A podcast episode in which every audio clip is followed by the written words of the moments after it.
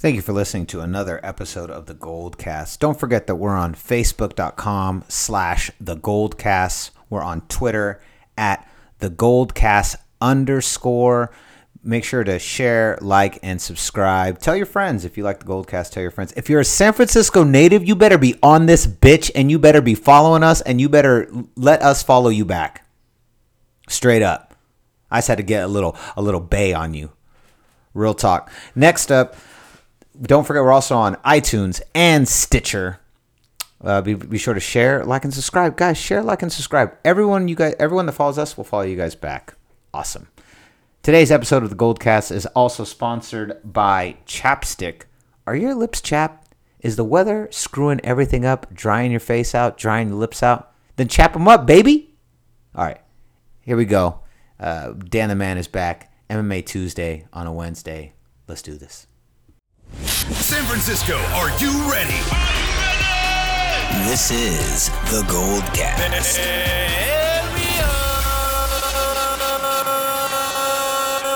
Boom! Welcome to another edition of the Gold Cast. This is the MMA edition. I'm your host, Rudy Solis III, and with me is my MMA co-host, Dan the Man. Welcome back, bud. Hey guys, how you doing? All right, so let's get into it. Uh, Bellator 170, not without some controversy. This was Chael Sonnen versus Tito Ortiz in uh, the co-main event. And Dan, I'm gonna I'm gonna tip this off to you. Let's start first with the fight. Had a bit of a controversial ending and a controversial fallout. Chael Sonnen talking a gang of trash, just a gang of trash about Tito Ortiz. I mean that you know doing the MMA heel thing. Let's get into that All right. first. Making him real mad, talking about his family, talking about his ex girlfriends, doing the MMA heel thing that he's known so well for. Um, coming into the fight looking very out of shape, unfortunately. He normally fights at 185, I believe. That's where he fought most of his career. Um, and this was a lightweight contest at 205.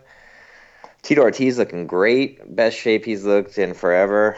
Um, the uh, fight was quick, so as it started, um, Sonnen took a dominant position. I think he had a guillotine and then transitioned to a front headlock, like a D'Arce choke, and then lost position to Ortiz, who reversed, took his back, and kind of like a, a side back mount, and then um, submitted him with a rear naked choke slash neck crank. Boom. That was it. I mean, it almost took longer than the fight itself, didn't it? Yeah, me explaining it definitely. Um, controversy around the finish. Um, a lot of people don't think, didn't think that um, Sonnen was in a, a real dangerous position, dangerous enough to tap. They thought that it was maybe fixed or that um, Sonnen didn't want to be there and he tapped early um, to get himself out of there. Uh, and also, uh, Ortiz held held position, held the choke or crank or whatever you want to call it after um, the tap for a few seconds too long. What do you think about that? Was it was it too long? Um, I mean, yeah, yeah. I I think it wasn't like it wasn't insanely long. It's not like they were needed to pull him off of him, but uh, but I think uh, I think it was longer than it should have been. I do. I I, I question people saying that that is not a position um, that you can you can get a finish from. I, I think Josh Barnett um, uses that uses that style of neck crank to submit guys. It's more of a catch wrestling move than it is a jiu-jitsu move. You see it a lot in catch wrestling. Um, he actually Barnett finished um, uh, what's his name Dean Lister with that in a grappling contest not too long ago. Um, and Dean Lister is, you know, one of the highest level um, jiu-jitsu competitors out there. So, I mean, it's possible that you can finish somebody from that position. I don't really know what the big deal is. It tends to be with all Bellator events that are this kind of high-profile, old guard UFC guys – everybody talks about them being fixed. When they did the Royce Gracie Shamrock thing, it was fixed. When they did the Shamrock Kimbo Slice thing, it was fixed. This is like immediately after all of these fights, um, they hit the Twitter pages with, "Oh, it's rigged." You know, this is this is BS. You know, after reading some of the articles afterwards that um, in the interviews with Sonnen, it did seem like Sonnen was, you know, he said a couple of deer in the headlight moments during this fight, and I just feel like maybe you know, three years away from the octagon is a really long time, especially at his advanced age. I don't think it's the smartest decision to stay that to stay away that long. I mean, they put in an older veteran fighter in Tito Ortiz. You know, they didn't put him with some young bucks that's trying to you know make a run for the title, which was good, but it it seemed to me that you know if, if he had some deer in the headlight moments maybe it wasn't it's not necessarily a fixed fight but maybe he got himself in a really tight position. He got there really, really fast, and maybe his logic gets the better of him, and he goes, maybe right now this is the best thing to do is to just tap out, and let's just call it. And you know, he's got me. All right, fair game. I'll be back. Uh, I'll be back in three to four months for another fight, and you know, I'll, I'll get, go fight at my normal weight, and you know, we'll, we'll just we'll let this uh, this uh, big publicity stunt just go. Yeah, I mean, I don't think that's a. I don't think that's a terrible critique of that. I mean, it's potential. That's potentially what happened. I think. Um, I think it's frustrating for um, fans of the sport who have been fans for a while, who know Chael Sonnen's career a little bit, um, because he is a real deft um, grappler, and that's kind of where he excels. And so for for people to see him lose this way, it, they just expect more from him you know. Um, and I don't I don't think that's a wrong critique. Uh, but uh, yeah, I mean, I think you know being off the sport for as long as he was off the sport, coming in as the smaller fighter because Ortiz has always made a career at 205, and he's Sonnen has always fought at 185. I think that's another thing. I think being a smaller fighter and being the less in shape fighter. Um, I think yeah, I think there was a lot of things that maybe uh, weren't going in in Chael's Chael's favor for this fight. Yeah, I, I, you know, it. God, that that ring rust is a real thing. And how how old is Sonnen now? He's up there. He's thirty nine. Thirty nine, and to be away from the octagon for three years, and then to come in out of shape and above your normal weight class. I think sometimes audiences don't realize just what a big difference it is when you cut weight. Like when you gain that much weight, you're slower and you have to deal with the, that the size, the the new the a new amount of weight on you when you're lighter, you're faster, but also your power is diminished. It just I don't think people realize how much of a what kind of drastic a change it can cause, and especially if you've been out for that long. I don't know. It's just that's that's a that's just a that's a that's a tall order, and not that Tito Ortiz is in any way, you know. I mean, I think he, he's f- well well past his prime, but definitely it's still that's not a it's still a tall order.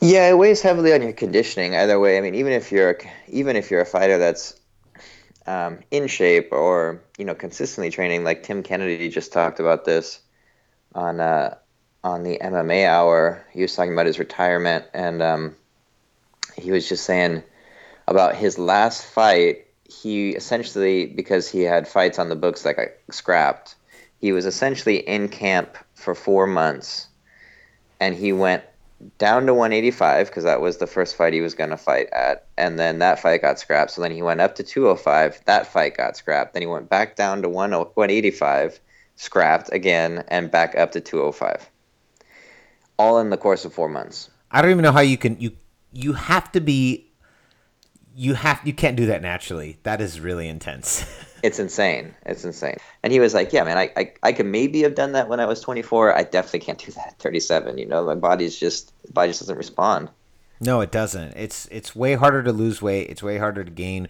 It's way it just it, weight fluctuation. Yeah, it, it's definitely harder. It, it agreed, 100. percent Tito Ortiz uh, essentially is retired now. I mean, that's that is the word on the street. He was very adamant about this being his last fight. Chael is moving on in Bellator. He's got a six fight deal that they signed, so he's got five fights left. He's going to probably um, look to fight Wanderlei Silva next and continue their feud. Um, other interesting things on that card: Paul Daley versus Brennan Ward. Daley and Ward fought at 170. Uh, the weight, not the event. Um, well, they fought at both, I guess. um, but uh, Daley wins the fight first round with a spinning, excuse me, spinning back elbow and then flying knee. Um, knocks Ward out, and then does something that really is unheard of in um, Bellator. Um, makes a legitimate call out for a legitimate contender, um, and inspires people to watch the next Bellator event. Uh, it's been an issue for them. They've been have a, have a really hard time uh, building momentum for upcoming events. Um, and I think Paul Daley did a good job by calling out Rory MacDonald, who is a recent acquisition from the UFC. You know, that's you know something that you're right in that. Like, remember we were t- we, when you look at several of these of these past UFC cards, we've often seen where you have the uh, you have two fighters fighting for one belt, and then you have right below them the number one contenders fighting, so that those two guys can then meet in a match somewhere three months from now. And UFC is really good at that, at having the undercards complement the uh, complement the the main events or having the current undercard complement the last main event and you know so you have you have connected connective tissue between their their fights another thing that i think then so i think that's good that bellator did that. But one thing i feel like bellator, is doing right now it reminds me of the old ufc format where in in the olden days of ufc they would often talk about how all of the main events were littered with old pride fighters all the pride guys. And now I feel like that's Bellator is trying to do a similar concept here because they're now taking a lot of the old UFC guys and throwing them in the main events and the undercards filled with more of their young talent. Yeah, exactly right. I think that's true. I think that Bellator is building a uh, legitimate young stable of fighters, but they are doing it on the backs of these these old UFC fighters, getting the views that they need to. I mean, everyone everyone tuned in to watch Tito Ortiz, Chael Sonnen, but really the the uh, the takeaway was Paul Daley, and so I think that's that's uh, that's a success for them definitely going forward. Yeah, and you know it's a model that works really well for the UFC. I think another thing that Bellator is doing very successfully is they're offering a lot of their fights on television, and that's really good. Right. Exactly right. Um, the unfortunate part about that card, one of the less fortunate fights, was the um, Hisaki Kato Ralek Gracie fight. Um, not much to say about this fight other than that it was extremely disappointing. Ralek Gracie is coming off a seven year absence, um, but had a 2 and 0 MMA record. Ralek Gracie is the founder of the Metamoris grappling competition, uh, world famous jiu-jitsu competition that he sponsors and um, kind of runs as a as a project. Um, Hisaki Kato is uh, kind of came out of nowhere this last year by knocking out Joe Schilling, um, one of America's kind of finest kickboxers. Um, he knocked him out in Bellator in his debut and then um, Schilling wanted to fight him in kickboxing rules, and then Kato knocked him out in kickboxing rules. Um, kind of uh, you gotta love fight sports for for that reason, you know. Yep. Um, you beat me here, okay. Try beating me here, okay. You beat me there, okay. We're done. Um, but the Ralek Gracie fight was very strange. Um, the first two rounds, they pretty much didn't hit each other and um, barely tried to hit each other and kind of just moved around the ring, got booed a lot, got admonished by the ref. Um, and Kato, in the very few exchanges that they had in those two rounds, Kato definitely had the upper hand. He's a better striker.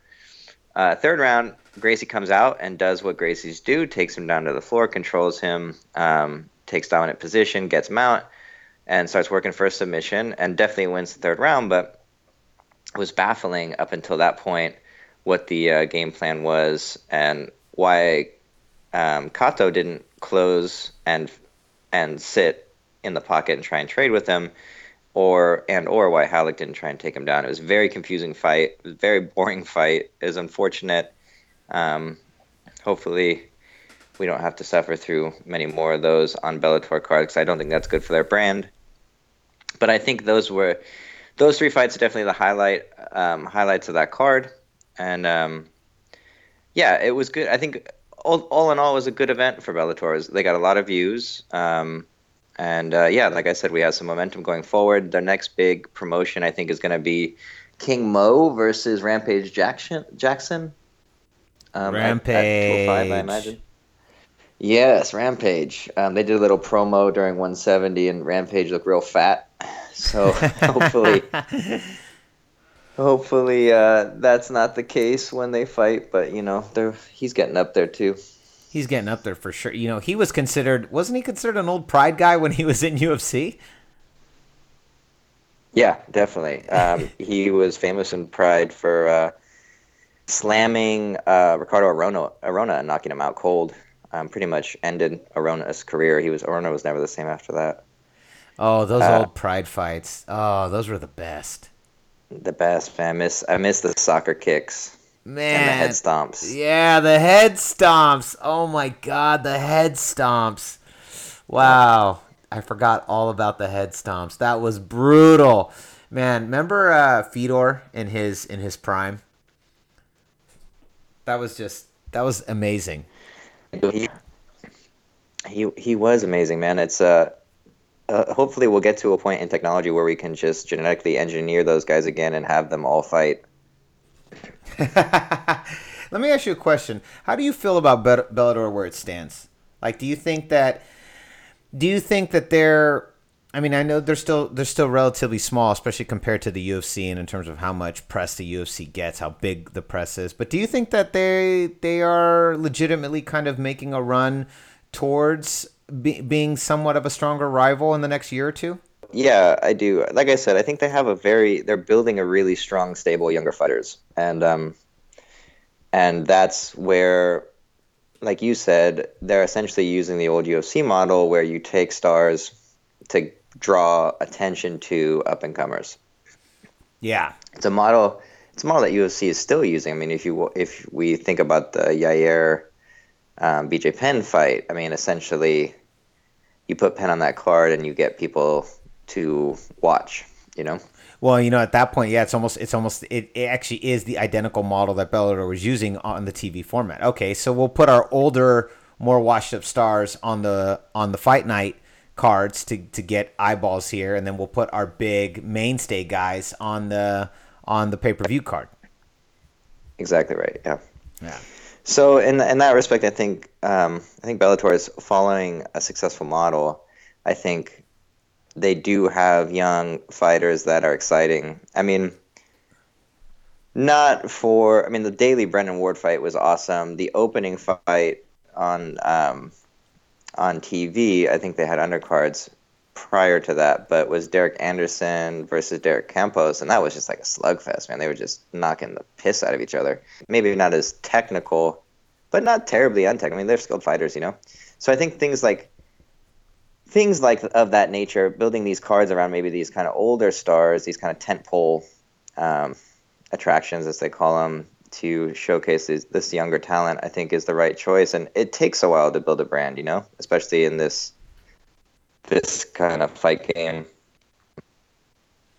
Well, especially UFC is, you know, they are the NFL of of fighting. You know, they are the dominant. I mean, they're they're they're bigger than boxing, and they're they're bigger than any other MMA card out there. They are the kings. You know, so it uh, it's definitely a tall order, and regardless regardless of how much you know criticism has been lobbied at at Dana White or the crew, which is going to happen. In, that happens in every single sport with every single commissioner or president type that runs it. They've done a really great job, and I mean they they they brought that up from nothing. I remember, I knew a guy in Lodi, California, who'd been approached by the original original UFC guys way back in the mid 90s to invest in it. And this is when they were still fighting in like gyms. And my I, this I don't remember I, I I the name of the person who it is I wouldn't even say anyways because we're on a podcast but it was a friend of a friend of a friend that I knew and he was regretting it. it this was now like 2002 and he was telling me how much to this day he still regrets not he at that time he had regretted not investing in the UFC and this was like in 2002 I mean look at what it is now Yeah, right. He blew it. he did blow it That's funny. Um, I mean, but who knows? I mean, the original, the original UFC as an investment was a terrible idea. It went, you know, how long, how much money did the uh, Fertitas dump into the yeah, it was a money pit forever. So you know, All right, so let's move over. Speaking of UFC, Dan, let's talk a little bit about the UFC. We've got another fight night coming up. Break it down, buddy. all right. So UFC Fight Night Denver, interesting card. Um, it is got. I don't know how they break up actually Fox main. Um, sorry. I don't know how they break up these fight nights exactly because they have four fights on their main card, and I don't know if they consider those all co-mains, um, because they all could be. Uh, Shevchenko Pena is the big one at 135. It's essentially a number one contender match um, to see who will face the belt holder, who is now Amanda Nunes, of course. Um, but Amanda Nunes has said that she wants to fight the winner of the 145, the inaugural inaugural 145 match. Oh my God! So now she wants to go for two belts in two weight divisions. That's right, man. That's what's in right now. Man, Conor has has uh, just elevated the UFC game and then ruined it at the same time. Yeah, he's he's fucked it all up. Shevchenko versus Pena. Shevchenko's coming off a win over Holly Holm, so it'd be interesting if um if they ended up fighting again at some point. Uh, and Juliana Pena is coming off a win over Cat Zingano. Um, what's interesting about that is Cat Zingano, I, I believe, was the last person that Amanda Nunes lost to. Ooh. Um, right, the plot thickens. So, um, an interesting fight. Uh, Valentina Shevchenko, amazing striker, world class kickboxer, world champion kickboxer many times over.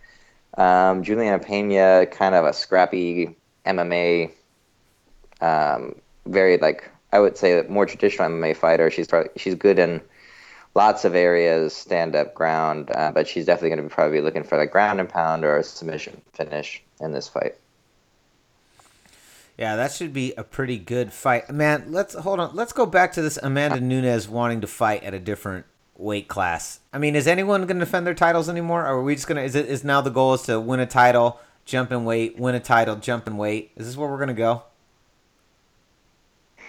Yeah, you know, I mean, with her, I think I can accept it a little bit easier. I mean, if we look at this fight, if we look at what she has on her horizon, let's say Shevchenko is the number one contender. Um, before Shevchenko fought and beat Holly Holm, which was her last fight, she fought Amanda Nunes and lost a decision. Uh, and it was a close decision, kind of. I think it was a back and forth fight. I remember watching it, but I, I don't remember too much about it. So that's the possible rematch. If she beats Juliana Pena, um, you have that Nunes um, Shevchenko rematch, which to me kind of just seems. I mean, I don't know. They're both advanced in their careers. I feel like they both kind of turned a corner, but it's not as exciting.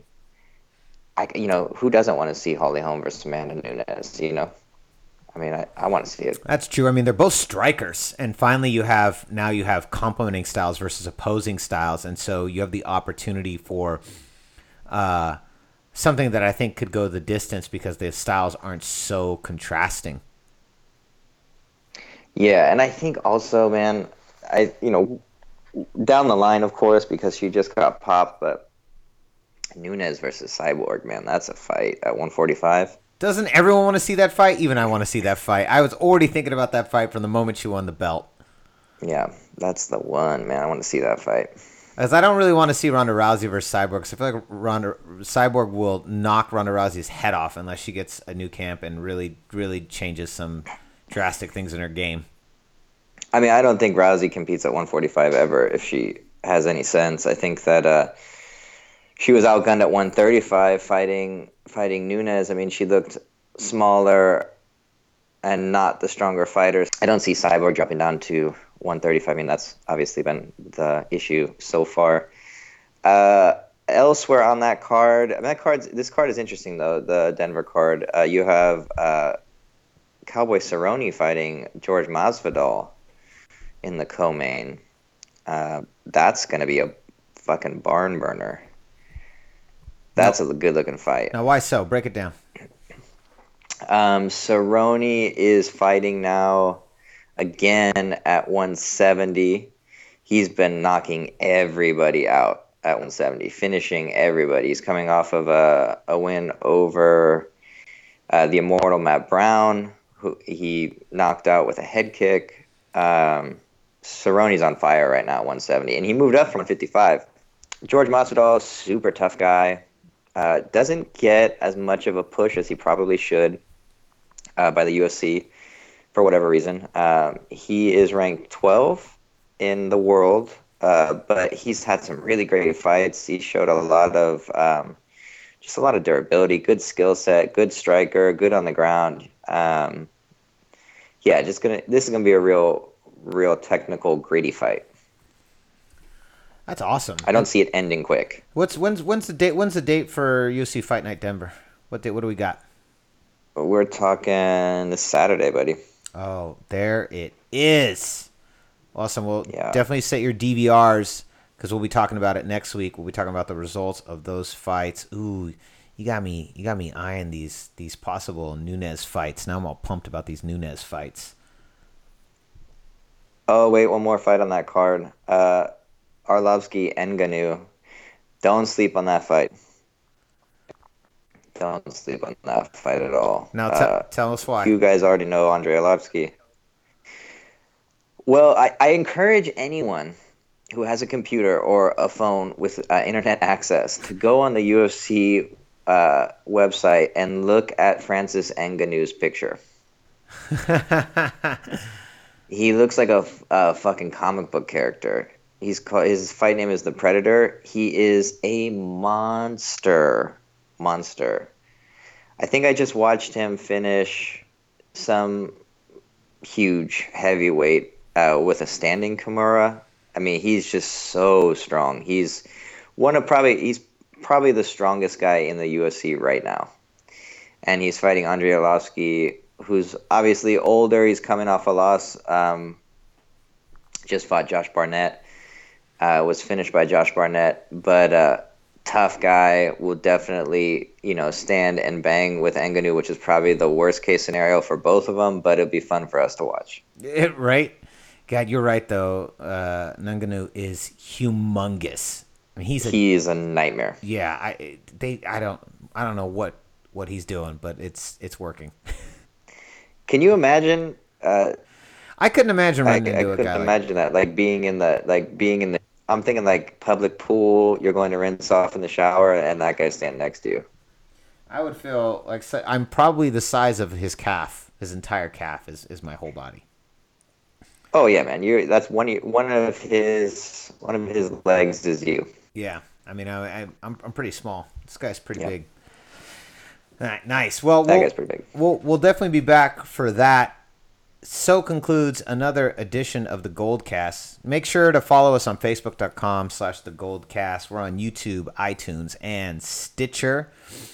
You can find us on uh, Twitter at the Goldcast underscore. Unfortunately, we still have that underscore. You can find me at Rudy Solis third, Rudy Solis three RD. You can find Dan the Man only here, Nowhere. No, Nope. Nowhere. nowhere. Dan, where can they find you? You can find me here, but you can't find me anywhere else. There it is. That's it. Boom. So concludes another edition of the Goldcast. This is MMA Tuesday, what'll be released on a Wednesday. We'll see you guys next time. Same Goldcast time, same Goldcast channel. This is, is the Gold Cast.